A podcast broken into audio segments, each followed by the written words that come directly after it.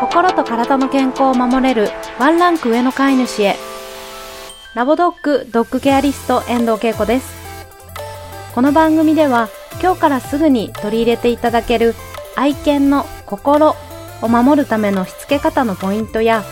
愛犬の体の健康を守るためのお手入れのヒントなどについてドッググルーマーでトレーナーである私がわかりやすく解説していきます。ぜひ通勤のお時間やお料理やお洗濯など家事の合間などでお耳だけ貸していただけましたら嬉しいです。こんにちは、ドッグケアリストけいこです。梅雨がなかなか明けないですね。前回の放送でもジメジメした日が続いていますねなんていうお話をさせていただきましたが今回の放送になってもなお梅雨は明けておりませんが皆様いかがお過ごしですか？実はですね先週我が家にトラブルが起きまして今日はちょっとそのトラブルの話をシェアしたいと思います。えっ、と雨が降っていてちょっと昨日なんかも肌寒かったりあとはムシッとした日があったりってしているんですけど先週ちょっとムシッとした日にですね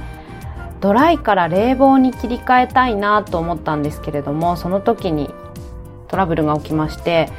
なんとエアコンのリモコンが効かなくなってしまったんです。でまずちょっと私は昭和な女なのでバーンって叩いてみたんですね。でエアコンの温度が26度設定になっていたんですけど若干日が差してきてでうち最上階なので日が差すとすごいこもって暑いので24度ぐらいに下げようかなと思ってピピッとしたんですけど反応しなくて。であれ？あれ？と思ってとりあえずバンってやって今度ピッて上に上げてみたらなんとですねピピッと反応して28度になってしまったんですね。でわわわこれはまずいぞと思ったので次は電池を交換してみたんです。で電池を交換してバンとして一回バンと叩いてよしこれでいいかなと思って。でまず運転切り替えのボタンを押してみたらしっかりそこは反応してくれて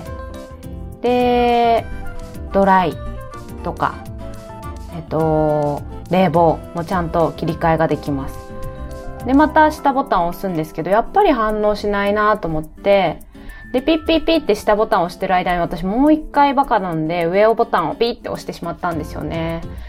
そしたらですねまた見事に上ボタンだけは反応しましてピッと反応して温度が29度にピッと変わってしまいまして、わわわわと思ってですね、もう私バカだなと思いながら、なんで上ボタンを押したんだよって自分に突っ込みながら、29度になってしまった。これは大変だ。ということで、管理会社さんに電話をしました。でそうしたところ、えっと、最悪なことに4連休の前日だったので、メーカーさんの方がお休みに入ってしまって、リモコンが届くまで1週間かかりますって言われてしまったんですよね。でそれまで29度でせ、ね、生活することもできないしどうしたらいいですかね？っていう相談をしていたら結局どうしたかというと管理会社さんがえっとうちのご近所さんからリモコンを借りてきてくださってまず温度を下げましょうということで25度に設定を変えてくれたくれたんですね。で25度に設定してこれでしばらく生活してくださいって言われたんですよ。で私はリモコンでオンオフしてしまうとまた29度設定でオンになってしまうのでリモコンはいじれずエアコンの本体で電源オンオフをしてもう除湿とかっていう切り替えはせず暑かったらつける寒くなったら消すっていう感じで過ごしたんですけど、今日やっとリモコンが届きまして、あの、自由に温度設定ができる喜びをかみしめております。で、これ今回リモコンだったので良かったんですけど、エアコンの本体が故障してしまったら、どうなっていたかなと思うととても怖いなと思ったんですけれども、犬を飼っている方ならきっと一度は考えたことがあるかなという内容ですよね。外出中にエアコンをつけて愛犬を置いてきたけどエアコン壊れてたらどうしようという不安ですねきっと皆さん考えたことありますよねもう想像するだけでも恐ろしいんですけどでもやっぱりなんだろう1年に数件は帰宅したらエアコンが故障していて愛犬がぐったりして熱中症になってしまっていたという事故は起きているそうです。なのでそういう事故が起きないように予防とか対策をすることが大事だなと思うんですけどただ機械の故障なので対策と言っても、まあ、古かったら買い替えるとか夏本番になる前にエアコンを清掃したり点検してもらうというのが予防なのかなと思います。それくらいしかできないかなと思うんですけど、で、私が去年ですね、あの、試したのがペットカメラです。やっぱり外出中にそういうトラブルとかあったら怖いなと思って、ペットカメラやってらっしゃる方いらっしゃいますか？私はちょっとペットカメラを試した感想をちょっと今日はお伝えしたいと思うんですけど去年の夏ちょっと地震も結構あったのかな？地震があったのとあとはそのエアコンが止まって具合悪くなってたらどうしようという不安もあったんでペットカメラをお試しでつけてみたんですけど外出中にですね見ると、まあ、遊んでるなとか寝てるなとかってわかるんですけどもしもここで「あぐったりしてる」っていうのを見た時に私は何もできないということに気づいたんですよ。まあ、仕事中なので駆けつけることもできませんしなのでこのペットカメラ見えるだけじゃなくてなんか緊急のセコムとか例えばセコムと連動していてちょっと我が家に助けに行ってくださいって言ったら助けに来るとかそういうシステムを連動させておかないとなんかもしかして意味がないかなってそういう目的で使う人はですねちょっと感じました。が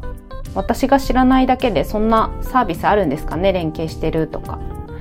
あとはご近所に親御さんがいるとかご近所に知り合いがいるとかだったらぐったりしてたらちょっと見に行って、まあ、その時鍵も渡してあるのかっていう問題もあるんですけど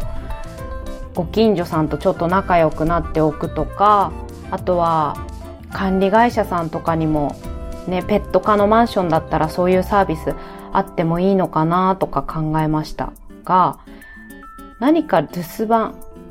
させる。もし、あの、そもそもちょっとこういう時期とかは長時間の留守番させないとかっていうのがありますが、やっぱりどうしても留守番させなきゃいけないっていう時は、ペットホテルに預けた方が安全なのかなとか、近くに誰か知り合いをがいたら、その人にももし万が一っていうのは考えておく必要があるかなと思いました。あともう一つ、エアコンの故障ではなくて、地震。で、今朝、あの、久しぶりに緊急地震速報が鳴ったんですけれども、あの、地震の時、物が倒れたりした時に、フリーでワンちゃんを飼ってらっしゃったり、フリーでお留守番させてるなんていうご家庭も多いと思うんですけれども、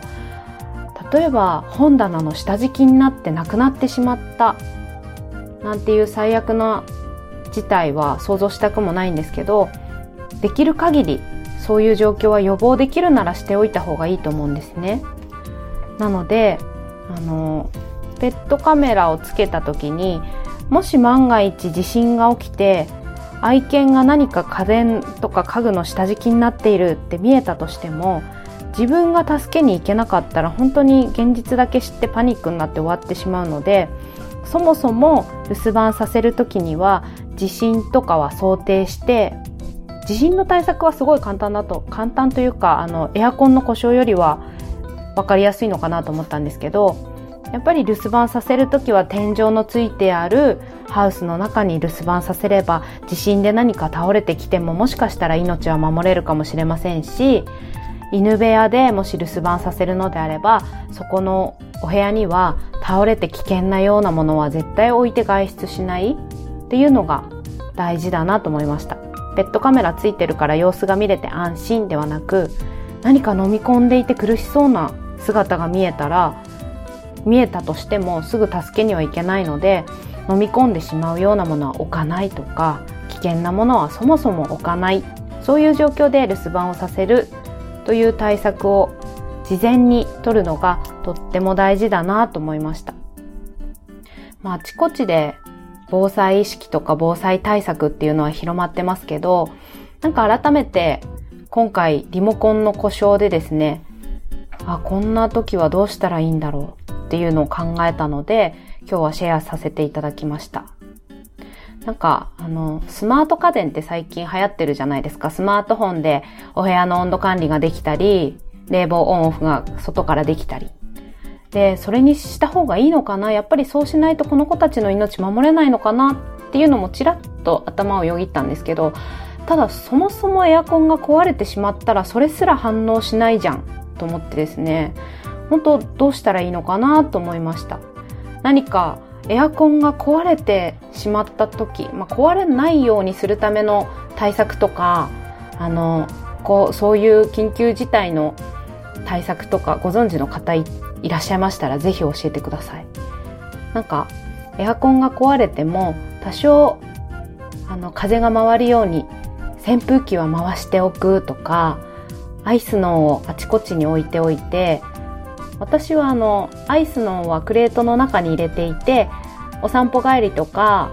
暑かったら自分でそこで涼んでねって、もうあの、やっているので、暑い時は自分でそこに入って涼むようにはなってるんですけど、エアコンが故障してしまったらそこに入って涼んでいられるようにそういうのも一緒にエアコンと一緒に設置して外出するとかっていうのは思い浮かぶんですけど、それ以外の方法もしご存知の方がいたらぜひ教えてください。ということで今日はですね、ちょっと私のトラブルと、まあ、防災、トラブルのシェアでした。